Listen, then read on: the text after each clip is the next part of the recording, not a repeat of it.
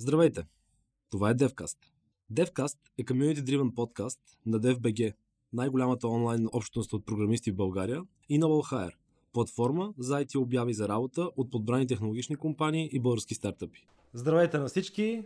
Това е пореден епизод на подкаста. Темата ще се върти около продуктови компании versus а, сервис компании, какво е предимството на ните, какво е предимството на другите, как да стимулираме економиката, че да произвежда повече продуктови компании, каква, въобще какви са предимствата и недостатъците на всяка една от тях. На гости са ни Сашо Китов, който е един от основателите на Beta House, Перпето и сега в момента е продукт менеджер в PaySafe и Диан Михайлов, който е един от основателите на Product Community. Ще оставя реално топката направо на теб, за да кажеш в момента с какво занимаваш. Да, здравейте. Радвам се, съм тук. Всъщност в момента съм Head of Product Development на датска компания, която се казва Use the Tribe, тук в българския офис. При това съм бил Head of Product в стартъп компания и освен това имам бекграунд в Management Consulting, реално концентрирано върху Digital Transformation и Digital Strategies за някои от големите компании тук в региона. Може би е добре да кажа още в началото, че използвам много чуждици. а, реално... Хейта няма да бъде по-лек, от сега да. да казвам, но това е защото правим, така, хората, които са измислили понятият в моята професия не са българи, не говорят български, па и няма голям напън в академичните среди да се преведат. Това е положението. А, имаме една важна традиция, с която, която спазваме винаги в началото на нашите подкасти. А тя е именно да си кажем на здраве. на здраве. На здраве. На здраве. На здраве. И тук едно тенекиено кенче на Сашо, който, Бира. който предпочита бирата. Днес домакин от наша страна сме аз, Георги Иванов и Владимир Цътков от той е CTO. CTO-то на Novo Hire. Моят бекграунд е бил в сервис бизнес, като основният ни сегмент там бяха стартъпи, т.е. бая, бая продуктови ДЦК начинания са минали през ръцете ни, повечето от които неуспешни, но такъв е стартъп света. Да, коефициентът там е там е нисък. Нисичък, да. За съжаление. Пък броя на научените уроци е голям. Може би. Сашо, искаш ли да кажеш и ти две-три думи за новата ти позиция? А всъщност може би за прехода от стартъп да. света към И въобще, въобще аз, аз помня как се запознахме още на 3 Challenge, като пичахте Beta House, тогава всички бяха, абе, как така ще се съберат толкова много хора да дават пък пари за някакво споделено пространство, споделено какво, някакъв общ офис и, чак, и толкова по 200 лева се дава, това е лудост. Сега в момента има сигурно над 15 coworking space само в София и то всички да са пълни. Да, интересно е при теб какво се случи, как стигна до Product Manager в PaySafe още преди България от Германия се занимавам с продукти. Тогава бяха по-малки веб-базирани решения, които правихме в една агенция аутсорсинг компания също така. Така че това е моята перспектива там идва. И винаги съм се чудил как мога да създам собствен бизнес, не искам цял живот да работя за други хора, какви са те онлайн бизнес модели, много ми беше любопитно. И така по случайност стигах в Германия, срещах се с Сашо Михайлов, който ми беше приятел, показва ми Бетхаус Берлинския Бетхаус беше mind-blowing. Uh, като цяло, понеже ти буквално... Тази хубава българска дума, mind-blowing. Една, една, една хубава българска дума. Проглеждаш в бъдещето буквално. Знаехме, че фрилансерите нали, ще се множат като цяло индустрията, knowledge индустрията ще бъде доминираща и си казахме това нещо трябва да съществува в България. И благодарим ви за което. Да, и а, не знаехме, че ще има толкова много пространство. Въобще не знаехме. Хората в началото ни питаха, бе, как няма да ми откраднат лаптопа там. Това си е бъде въпрос. Моят найем струва 250 лева. Какво имаш предвид едно бюро? Екзистенциални въпроси, на които ние не знаехме. Аз между това и беше един от първите мисли в моята глава беше, те пичове са ненормални, да, никакъв шанс. Шанс 250 кинда за бюрце, Да. единичко, мъничко Да. или 200 там за споделено. А, Да. няма как просто. И какво ще ни дадете? Еми, бюрото и Wi-Fi. Ами, добре, веднага и Да, да, чуваме се.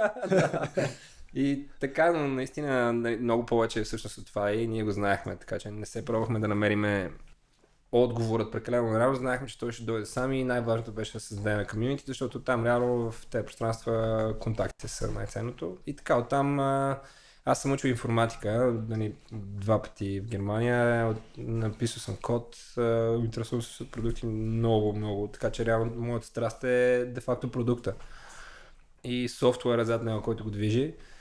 И си казах, че в един момент не мога да... Просто не се виждам дългосрочно как развивам физически пространства, защото нали, скоростта е много малка. И, и така отстъпих мястото си на друг човек. И бяхме вече profitable, така че беше добър момент. И започнахме с стартъпите.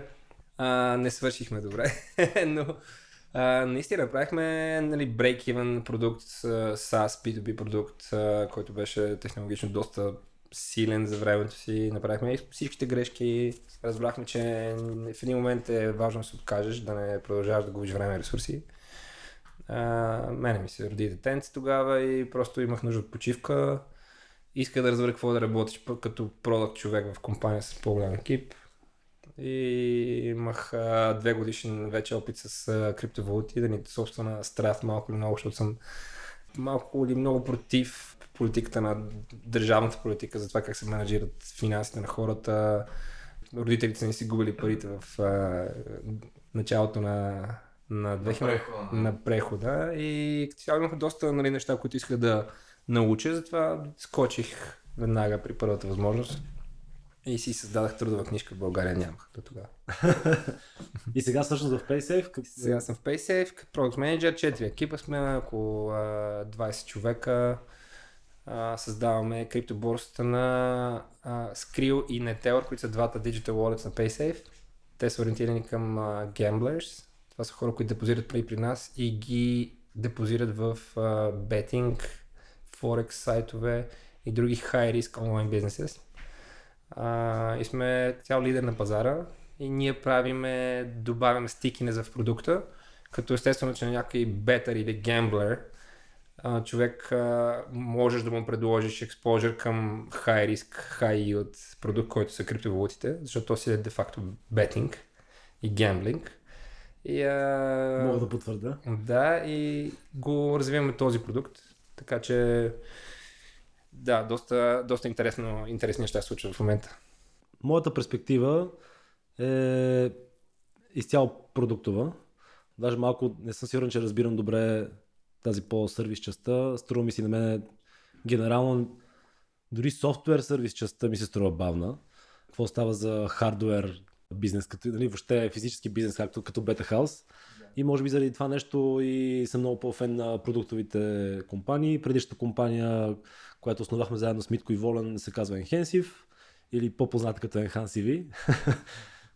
С нея станахме профитъл на втората година и половина някъде. И продължава да е профитъл компанията. Момчета, аз вече две години излязах от там.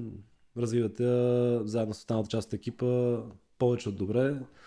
А пък а, новата компания, с която се занимавам, Noble Hire, която отново, само че от другата страна на пазара, Enhensive беше изцяло B2C продукт. Сега тук е B2B to C, малко marketplace, който е three-sided а, платформа.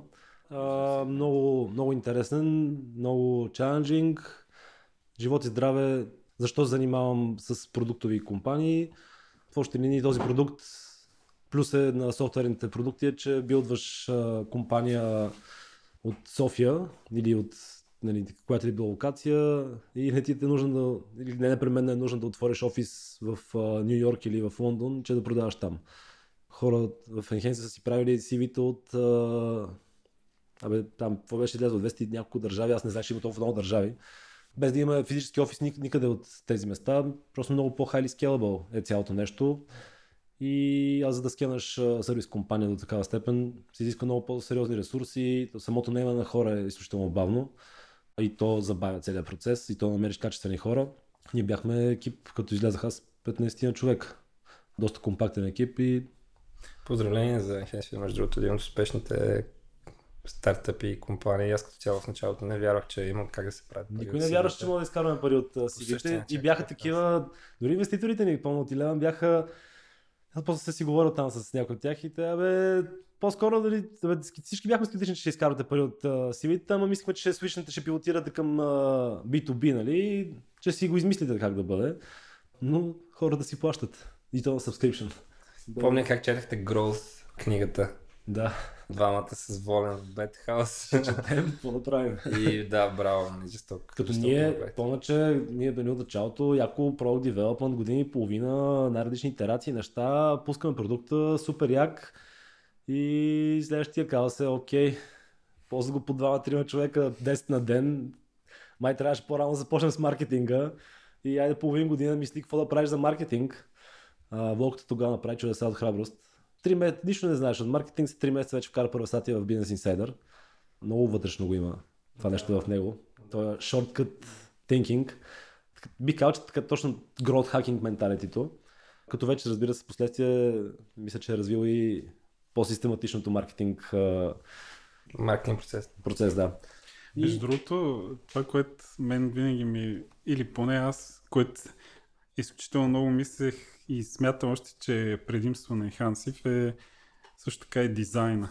Дизайна е нещо, което не знам, направо ви изстреля. Това за мен е, аз лично съм потребител на Enhansive от години. За мен това беше много важно. Eye-catching. Просто като направиш си вито, дори да го пратиш на някой веднага стендваут от останалите типа Word template, whatever. Без спор, да. за това нещо тук е удобен момент да дадем кредит на Калян Тошев, МЗК, който освен на феноменални сайтове, рисува и още по-феноменални жени. Може да разгледате mzk.mzk.com Скоро ще има изложба, ми каза. Ще има изложба, да, в ДНК, но не знам точно коя е датата. Има, каза, че има над, абе, аз ги гледах даже, над 80 творби, които не е показал до момента.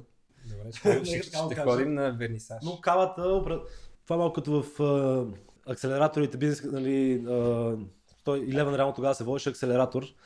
Повечето хора от началото влизат с идеята, нали, като ги питаш защо влизат, те ми заради парите, но като излезат като ги питаш какво, е било, какво беше най-полезното, казват менторството и хората, с които запознахме и връзките, които направихме. И така беше малко и с Enhensif от началото, нали, идваха заради дизайна. Абсолютно съм съгласен, че това беше основен мотиватор. Но след това вече виждах, а, то беше много полезно да си помисля за контента, нали, много помогнахте ми да си опиша нещата, въобще не се сеща за някакви ключови неща, които всъщност бяха много важни, като видях а, въобще подсещате въпроси. Дизайна беше абсолютно без спор. Да, има и нещо друго, че ти дори да имаш cutting edge дизайн, който е някакво предимство, рано или късно а, те настигат. Тоест, трябва постоянно да иновираш, за да, за да може продукта да, да върви напред и да печели повече. Точно така. Конкуренцията да. не спи. Да, и то да, копи, да копираш дизайна не е много сложна работа. Все пак да first movers са си да first movers. Да. Добре, ти, както вече формулирал Диана, е темата от началото от, от аутсорсинг към разработване на продукти. Къде сме, какво имаме като предимства и какво не лисва още. И как да засилим въобще цялата индустрия по стока продукти. А това, което мен ми е по-любопитно и не го разбирам, ако трябва да съм честен до добра степен, е какво е предимството, също кога е добре да влезеш в сервис компания и кога е добре да бъдеш, да влезеш в продуктова компания. Има ли някаква такава зависимост Какви са плюсовете на едната, минусите?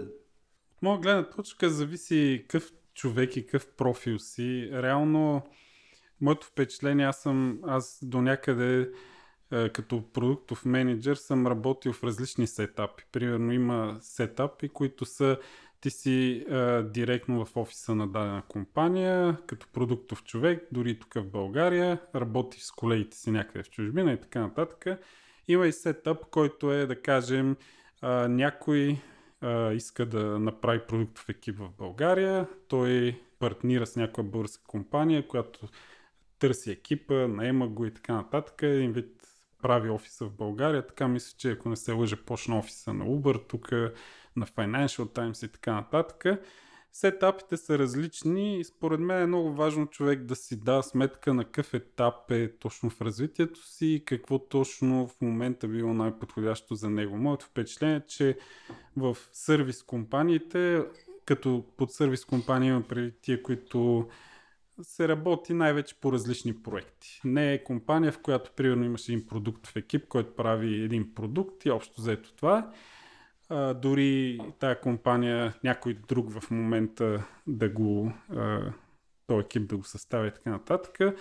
Моето впечатление е, че е това би било доста подходящо за хора, които искат да натрупат опит бързо в различни области. Ако говорим за софтуерното инженерство, различни технологии, може да скочиш от проект на проект, особено ако компанията е по-голяма, да се ориентираш в технологиите, да се ориентираш в различни начини на работа, предполагам, като работиш а, с различни типове, така по-опитни хора, dev leads, dev managers и така нататък много бързо се добива опита. Аз би го приличил от моя опит като консултантските компании. Аз, примерно, дълги години живях в скандинавските държави, там работих в Accenture, после като се върнах в България, работих в PwC, които ме хедхънтнаха. Там е нещо подобно, макар че ти не си софтуерен инженер, а си консултант, но имаш много проекти свързани с дигитална стратегия, e-commerce стратегия и така нататък на различни компании. Може да видиш за много дълго, за много кратко време супер много неща, които да ти дадат поглед, примерно, аха, тая компания функционира по този начин, с тази стратегия, това е успешното, това не е толкова успешното. Тая компания, примерно, екипа е такъв, аха, това е успешното, не е толкова успешното. Според мен, сервис компаниите е, това е един от най-голем, това е едно от най-големите предимства. Просто можеш да... Между другото, това е, според мен е един от минусите.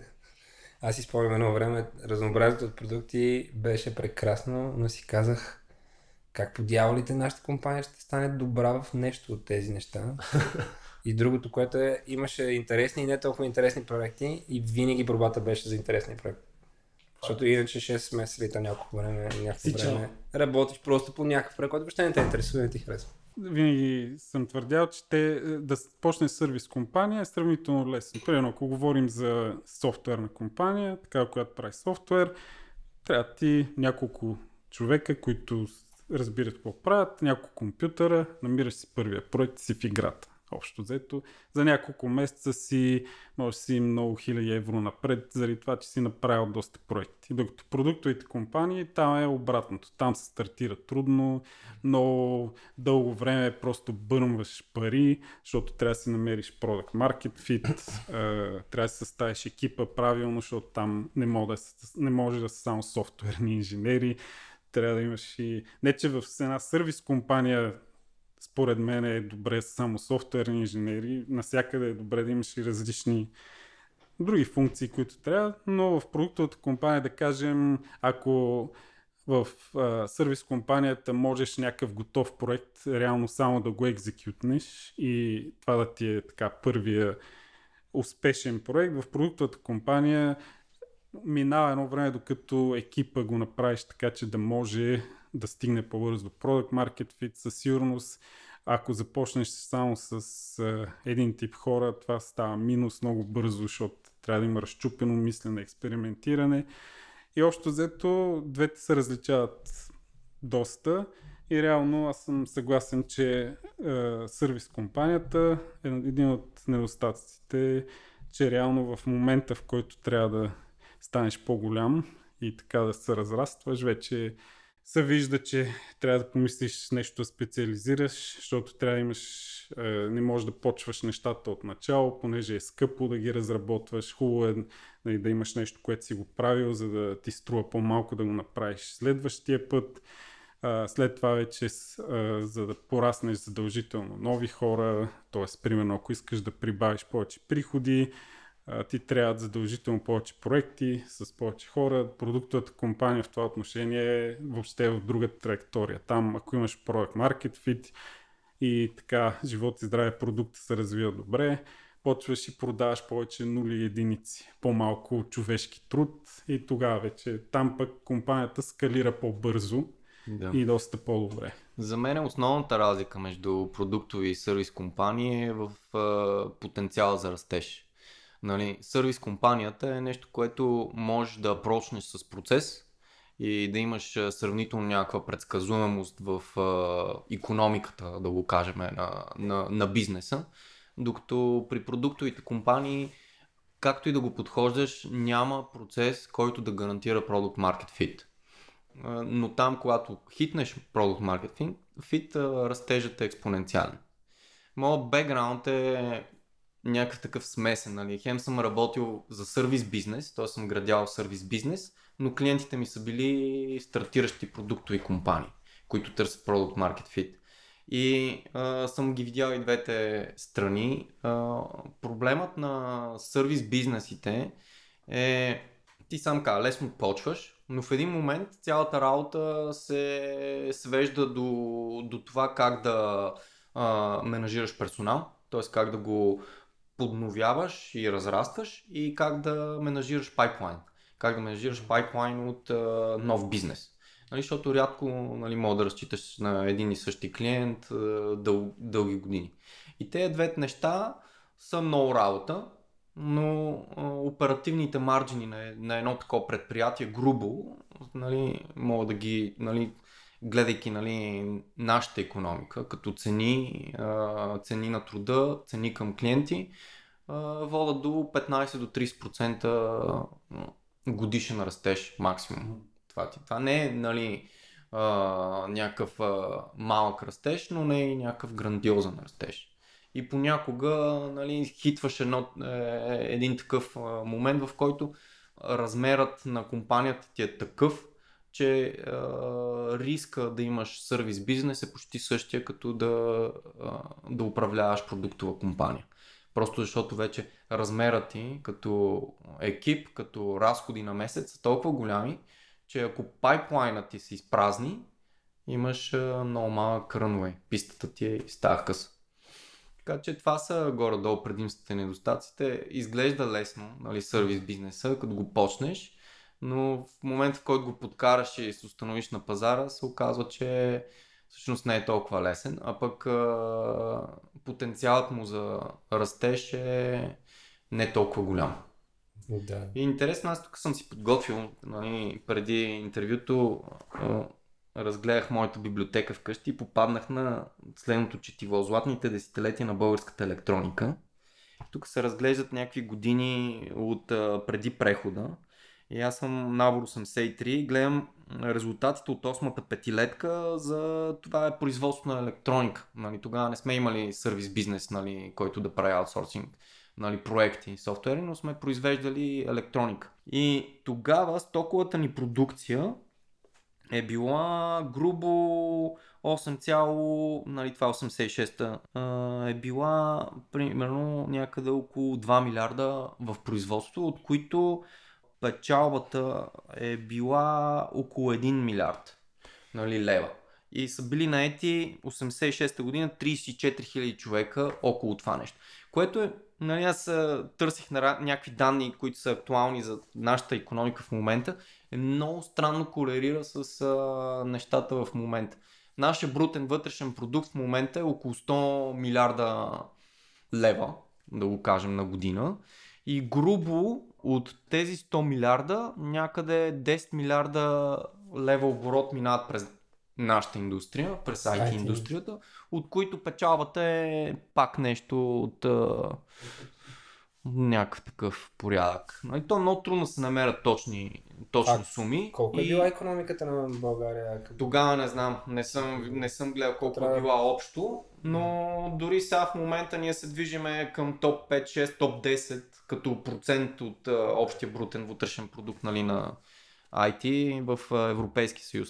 И в момента наетите хора са между 25 и 50 хиляди. Като по някакви естимации само в София са 27 хиляди в нашата индустрия.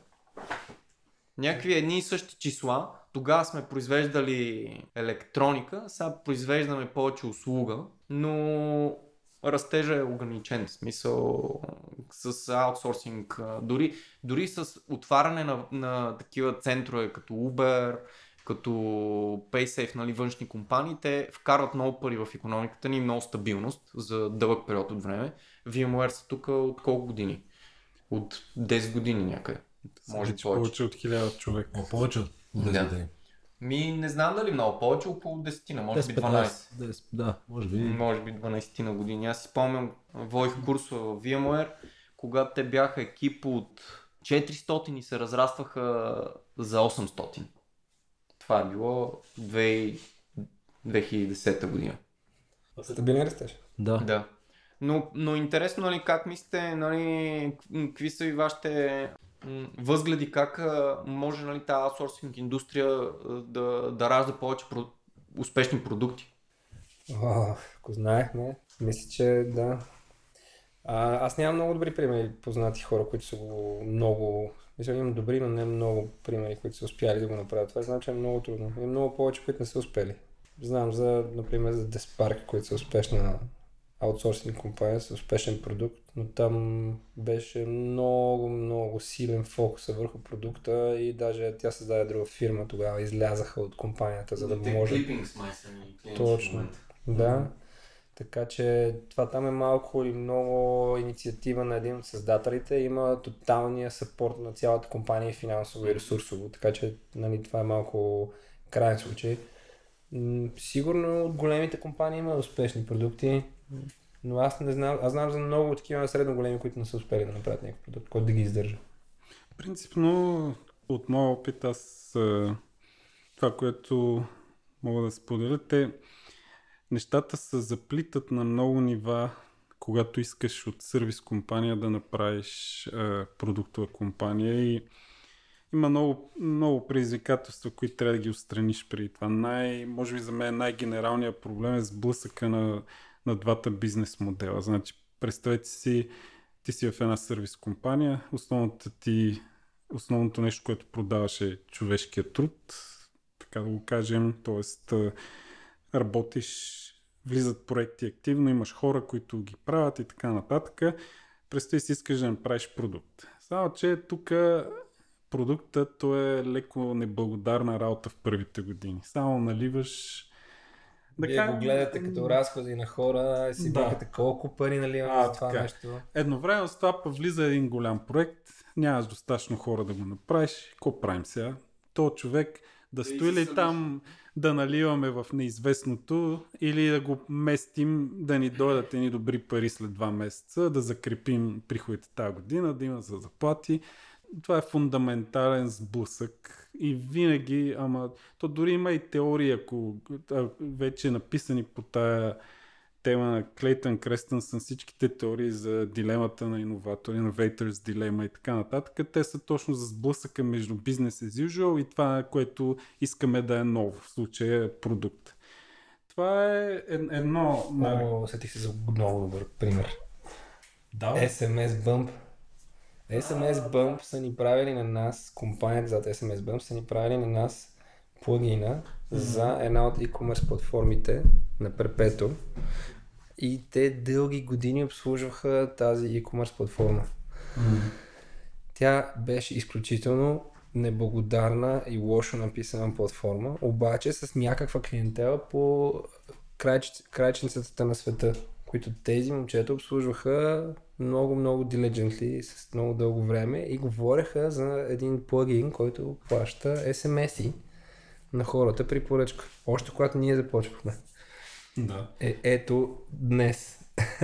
Другото нещо е, че представете си профила на хората, които работят в една компания, в която влизат проекти и сравнително така редовно, риска не е голям, т.е. ти виждаш резултата от труда си Сравнително скоро, защото ти плащат за проекта и хората така свикват да живеят в една среда, която е, не мога да кажа, че е low риск, но да кажем е medium риск. Така сравнена с това, хора, които работят в продуктова компания, експериментират, бъдещето е най-много, примерно 3 месеца напред, ма най-много а, не знаеш дали ще имаш runway достатъчно, примерно, за следващата година и така нататък. Това е друг профил човек, който може да работи в неизвестност, да има толеранс към риска, да може да експериментира, да има друг тип движеща сила, защото все пак реално в продуктовата компания може да се случи така, да кажем, ако е стартъп, че дълго време няма да видиш някакъв осезаем резултат, който да, който да кажеш, е, виж, направихме го. Сега, вече ако говорим за по-големи компании, да кажем, които не са стартъпи от типа на Uber, Financial Times и така нататък, примерно Leanplum, които, макар че, окей, Leanplum не мога да кажа дали са стартъпи или са минали вече. Да, това, минали са. Според мен имат Product Market Fit и в момента си разрастват да. пазара, break-even са още от преди точно. Те могат да кажат най-добре, но да кажем компании, които не са в стартъп. Там не, имаш вече, окей, по-малка доза риск, защото ти вече имаш product, market fit и така нататък, но пак е друг тип профил човек. Много, да. Те екипите са други три профила. Аз мисля, че огромен дробак е, че ти нямаш профилираност на хората и, и е, експертиза в индустрия. Да. Защото нали, SMS Bump са успешни основно защото те са занимавали с тези клиенти, този тип клиенти дълги години и го познават. Аутсорси компанията не познава. Knowledge, да, те не познават дадена индустрия, хората вътре толкова добре. Клипинг са реално domain knowledge от фаундерите. Нали, самите хора в екипа, те следват визита на фаундерите. И в... Но аз това, което до, дочувам нали, като основна тема е сблъсъка между quick revenue и long term investment. Mm. Нали, и във всяка компания го има това нещо. Доколкото виждам, long term investment се отплаща.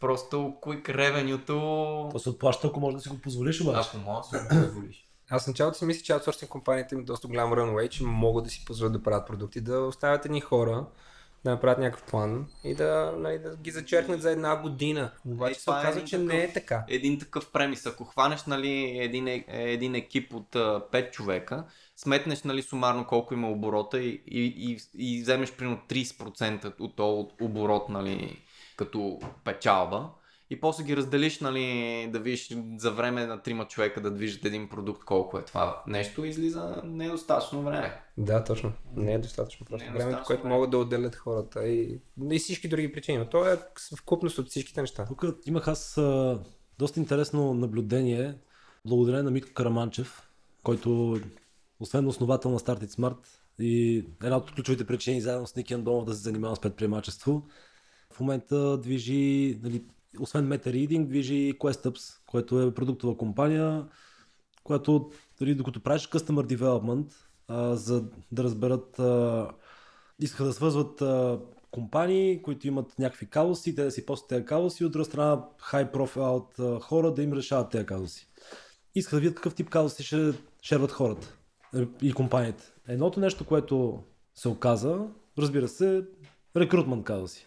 Това не е някаква голяма изненада. Толкова много компании в, в този спейс. Не е нещо странно. Все пак хората са номер едно причината компанията да ти, да ти ходи нагоре или да ходи надолу. Особено колкото по-качествени хора, толкова по-бързо се тръгват нещата. Второто нещо беше селс. Компании имаха нужда от повече, някой да им помага да им продава дали продукти или услугите. И третото нещо, което набелязаха, се оказа, че доста сервис компании в момента в България правят опити да правят собствени продукти в момента. Ма, говорят и примерно десетина компании. Ще мога да дам пример с uh, Camplight, нали, Витя и останалите хора в, в екипа, които направиха едно трел ботче, което ти траква времето, което всъщност е един от доста юст uh, аповете в Трело, плагините в Трело, да. Не съм сигурен как го монетизират и въобще монетизират. Мисля, че има някакъв модел, но Реално извадих продукт, който е доста използван. И то е, защото те са супер power heavy users на Trello и тяхна, тяхна собствена нужда решиха и пуснаха го и те много други хора почнаха да си го купуват. Втори такъв интересен пример бяха LimeChain, които въпреки, че са доста скоро на пазара, нали, доста скоро, вече 3-4 години сигурно, но крайна сметка това е доста малко време за една компания. Те на втората година, може би, сигурно, не знам, и, и, и по-скоро извадиха техен продукт, който уж на шега, на шега, ама си го ползват хората. И това, че се оказа, че масово компаниите и по-големи и по-малки всъщност се опитват да правят собствени продукти. Най-вероятно, защото всъщност виждат, че едното е супер много... То, какво ти, какъв ти бизнес да хванеш, то се ще, се ще бъде супер много ефорт. А магазин за хой цигари да си направиш, ти трябва да седиш там по 12-13 часа, 16 часа, за, за да ти тръгне. Това е. Всеки И иска recurring revenue. Въпросът е какъв е return on investment, нали, така наречения, на твоя ефорт. Нали, твоите усилия въобще, които, които полагаш вътре. Виждам как все по, има такава тенденция, че все повече сервис компании и по-големи и по-малки тръгват посока, бе, дай да ние тук да си движиме сервис бизнеса, колкото да сме на break-even и да сме sustainable и да отцепим една част от екипа, която да движи продукта, който първите една-две години нали, ние да видим какво точно да бъде продукт и после да го задълбая. И често е наистина нещо, което те вече са правили няколко такива проекти подобни и го задълбават повече. Имаш тук сега с чат-ботове една от компаниите, а, но те правят чат-ботове за различни други компании. В един момент те си правят собствен чат-бот. Нали? Логично е. Ти имаш там вече домейн експертайз, почваш да трупаш и решаваш да, да тръгнеш. Това е. Това, което обаче забелязвам и което той забеляза, в, е забелязал в, в този ресърч, е, че малко си представят, че бе, тук ще дарим 3-4 души и те ще го направят. Да, За това- 4-5 месеца, нали, Това, 6. това не работи. Не работи. не работи. Аз успешният модел, който съм виждал е компании, нали, по, нали, тъга, нали, естаблишнати компании да правят спин-офи, а, да си сложат дял в а, продуктовата компания, да си заложат нали, някакъв runway. За мен, това е мое лично мнение, за да намериш продукт market fit, ти трябва комфортно едно, две, две години и половина да мога да итерираш нали, за да намериш продукт market fit. Иначе буквално е, тук ще направя да то е малко геймблик, нали. Ама ако искаш нали, да в, нали, избираш си домейн, в който да копаш и правиш нали, продуктово начинание, трябва ти едни две години, две години и половина да м- опипаш solution space Особено ако нямаш опит в такъв тип компании, и не вече, ти ако, е, и вече ако е успешна компанията, а, или тя си, си лаунчва и си тръгва, или можеш да обратно да изкупиш компанията, която е направила оригиналния спин-оф. Има и такива модели. Да, това е модела на Google Ventures. Е, Google, те доста, в смисъл, доста компании са били първоначално спин-офи от Google, даже някои от тях Google после си ги купува обратно и така нататък. Реално не е трудно да се види, особено така в по-зрелите екосистеми, че това е работещ модел. Но реално, примерно да се върнем пак тук в нашата реалност, това е едно от нещата, които са голяма, голямо препятствие за много компании, с които аз съм говорил. Даже днеска имах такъв разговор на обяд точно с една доста голяма компания в България от фармацевтичната индустрия, която имаше подобен проблем. Не могат, не могат да измислят най-подходящия сетъп за един продукт, който искат да направят. Те до момента не са разработвали такива продукти вътрешно и така нататък. И в момента имат така много добри идеи, имат визия как да ги направят и така нататък, но реално бъркат, всъщност не бъркат, а по-скоро се затрудняват да направят самия сетап. А ти всъщност, ако говорим за сетап, има няколко неща. За мен първото е, че трябва да има изключително ясен лидер, който да го осъществи това, от типа CEO на това начинание. Да има център. Да. Просто, реално, не само в България, в която и да е държава, в която и да е организация, ако няма лична отговорност, т.е. човекът, този човек е наед или има съгласие, той това да го придвижи от начало до край, живот и здраве успешно. Ако няма такава лична отговорност, винаги по една или друга причина се намира как да се забавят нещата, нещо друго е по-важно, хората, това ни им е част от е, OKRs и така нататък и то се замита, замита, докато накрая изпадне въобще от е, всякакви видове дискусии до там. И остава в някакъв файл някъде си до там. Но това за мен е едно от най-важните неща. И другото нещо е вече да му се даде свободата да може да взима решения, да направи екипа, да... Това много ми харесва неща. като тема въобще. Темата за развиване на култура на лична отговорност и за развиване на култура на автономност. Може би това липсва малко по нашите ширини. А, и култура на инвестиции.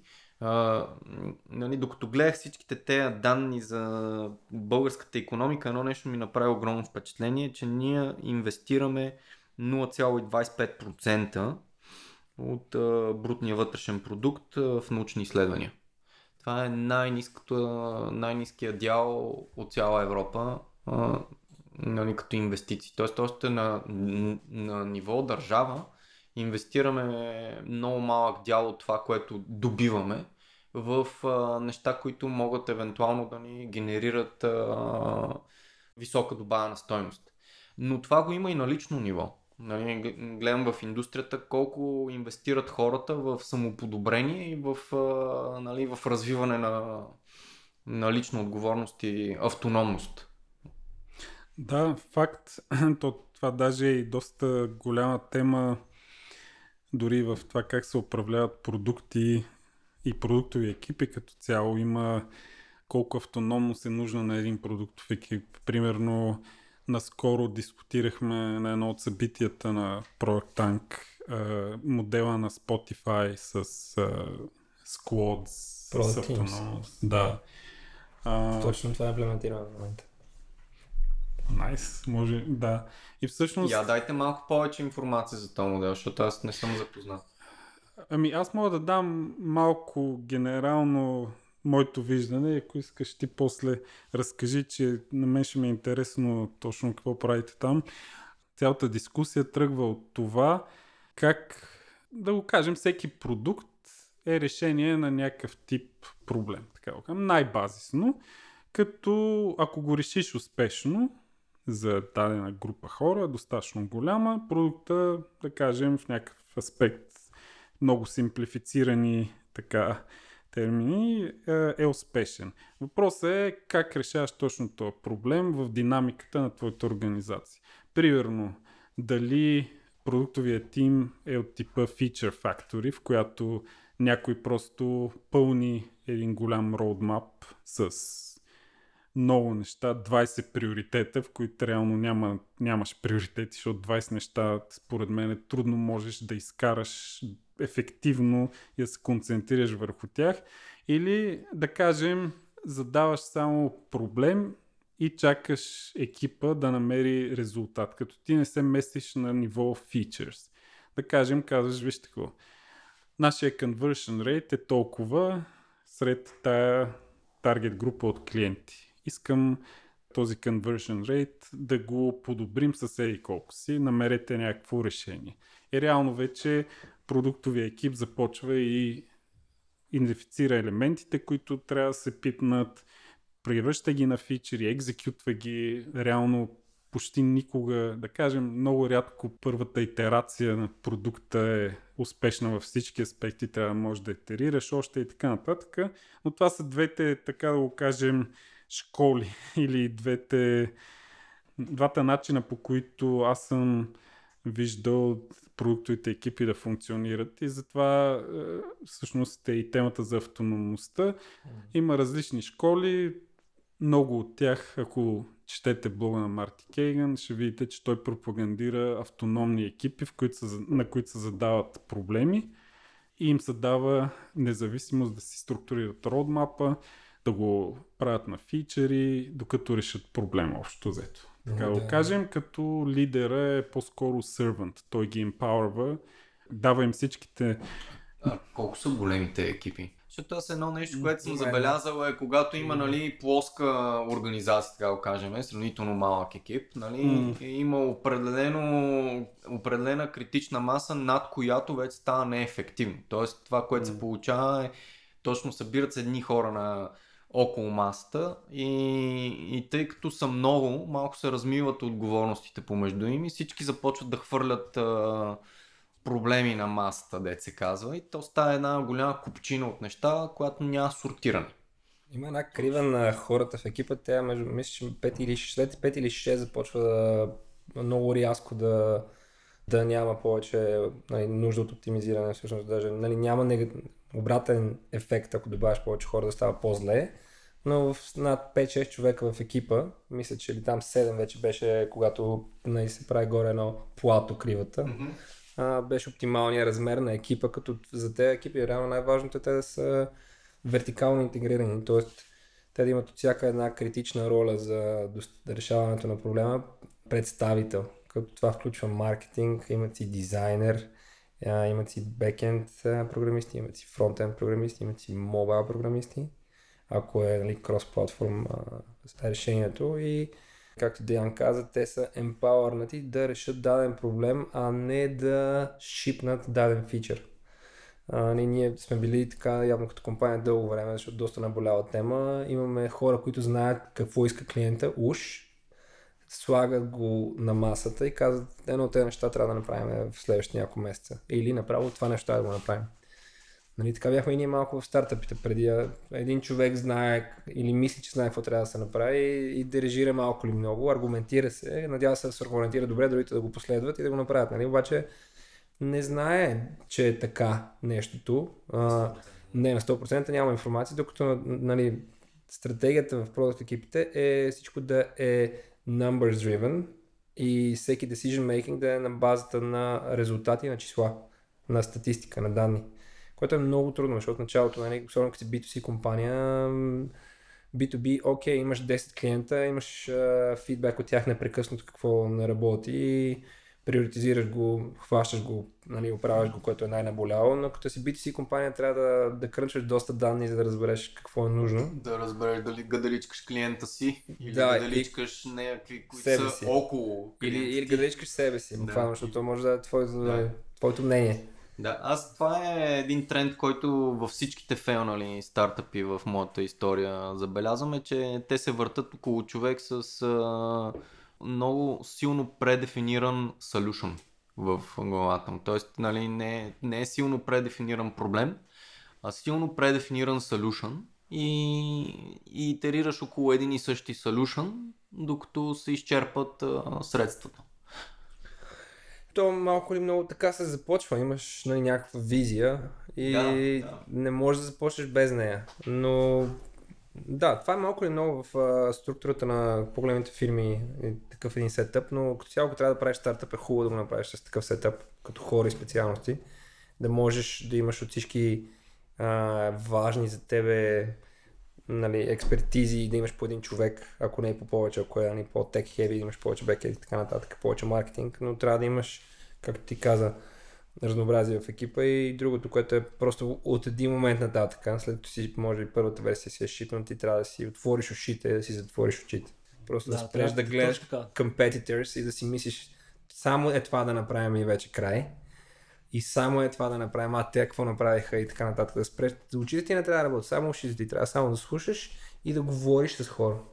И това е. И оттам нататък е приоритизация и тестване. Ти, ти спомена също, че ключовите роли, които трябва да имаш в един добър продуктов екип, маркетинг, почти всичките екзампли, нали, примери, които съм виждал до момента на компании, особено такива спин-офи от сервис компании, почти никога нямат маркетинг. Да. Имаш бекенд, фронтенд или евентуално мобайл. И дизайнер. Имаш дизайнер, който Имаш и продукт. Предполагам, че е добре UX нали, да, да разцъква. Да, той е продукт дизайнер. Той си да. Аз, имаш и, извинявам само... А... Продукт имаш. Продукт, какво е? Да. Продукт менеджер, имаш човек. Както е равно да. твоята роля да. и, и твоята въобще да. Диана. Аз бих прибавил между другото и дейта. Дейта човек.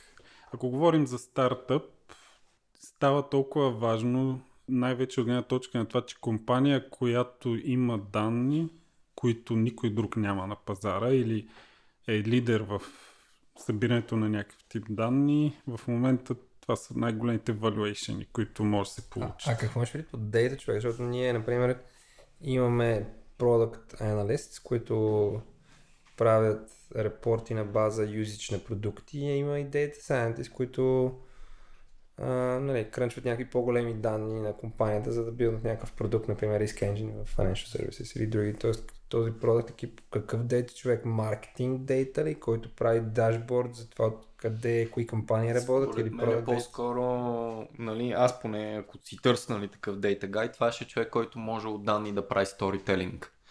Тоест да... Инсайт човек. Гледа Insight. данните и ти дава две изречения. Да, да, да. Неговия бекграунд да. може би може да е всякакъв. Може да е data science бекграунд, нали? може да е просто маркетинг човек, който много добре ползва data science инструменти. Без да, нали, да е нали, с deep mathematical knowledge и statistics knowledge и да. crunching knowledge и т.н. Но ти трябва data guy, който да може да мейква сенс от данните. Защото ти като нямаш стори, като нямаш история, като не мога билднеш хипотеза, какво тестваш? А и примерно, ако говорим за B2C продуктите, там имаш винаги огромен проблем с false positives и false negatives. Значи, винаги трябва след... И с ня... outliers. Да, всякакви. точно. Винаги трябва след някой AB тест дейта човек да влезе и да погледне много внимателно кои точно са били хората, които са участвали в теста. Дали са направили точно което теста е искал или примерно са пропуснали стъпки. А дали тест е манипулиран по някакъв начин. Да. Дори ако използваш Optimizely или тия големите платформи, пак трябва много добре да проверяваш точно дали условията на теста са такива, каквито си искал да ги дефинираш, защото иначе false positive си false negative. А може ли да кажеш само false positive и false negative да кажеш просто с две думи за слушателите? False positive е когато нещо изглежда, че е вярно, въпреки че на практика то не е. Тоест, пуснаш един A-B тест, таргета ти е да кажем 1% да а, подобриш, да кажем, някакъв conversion rate в продукта си, спира теста и ти показва невероятни резултати 2,5 да кажем. Нещо да. Абе, за да е по-ясно нали, на, на публиката, аз бих използвал този пример с диагностициране на рак. Отиваш на лекар, даваш кръвна проба и, и фол, нали, false positive означава да ти кажа, че имаш рак, а ти всъщност да нямаш. И по-гадното е false negative, да ти кажа, че нямаш рак, а всъщност ти да имаш. Грешно интерпретиране на информацията и грешно заключение. Да подвеждаща, да кажем, Разбира. информация. Да. И реално там е, хората, които могат да се заровят в данните и да проверят, са изключително ценни, защото, да кажем, един A-B тест, той в него си има доза статистика. Всичките е, такива платформи за A-B тестове работят с техни, дори някои имат техни собствени метрики, по които изчисляват confidence интервали и така нататък. Много е важно някой да разбира математически този софтуер какво показва. Тия там 2,5% откъде идват, защо е така и така нататък. Много скъпи станах тези стартъпи с толкова хора в един екип. Реално, да, аз... Може би не е, е задължително всичките, но да, трябва да вземеш тези, които са ти важни. Нали, ако правиш да. бизнес продукт, който е heavily data driven, не може този човек да не го вземеш. Uh, и така, нали, може би не всичките заедно са задължителни, но, но това са продуктовите екипи, реално, които ние искаме да правим. Но пак според мен едно ключово нещо е как си интерпретираш а, сигналите от пазара. Нали, а, нали, може, може, може да highly scientific, нали, да имаш човек, който нали, действително да го прави много, много diligently, много усърдно и нали, много така детал ориентирано, но the end of the day, нали, в края на деня трябва да можеш да, да, да го сведеш до две изречения какъв е проблема в момента с пазара и какъв е следващия тест, който, с който нали, да го подходите този проблем, за да видите къде кълве и къде не кълве. Което според мен е трудно, дори да имаш Data Guy, който нали, да ти декриптира данните, нали, как този екип го облича това до ей, това е наш проблем. Аз мисля, че между другото това е едно от основните качества, които трябва да притежава продуктовия менеджер. Да може да предава различните гледни точки, така че да ги разбира целият екип. Защото те хората си, различните профили, които казахме с, с Сашо, си мислят на техния си език.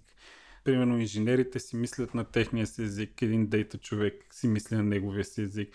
Един маркетинг човек също, даже и продукт менеджер в някои отношения може да си мисли на неговия си език. И реално, е, ако няма някой, който да му е цел това да го прави, се получава една симетрия на информацията в продуктовия екип, в който Единия казва едно, другия разбира го, не го разбира и така нататък, но това, което ти казваш е супер валидно. Аз просто добавям, че според мен продуктовия менеджер това много добре трябва да може да го прави.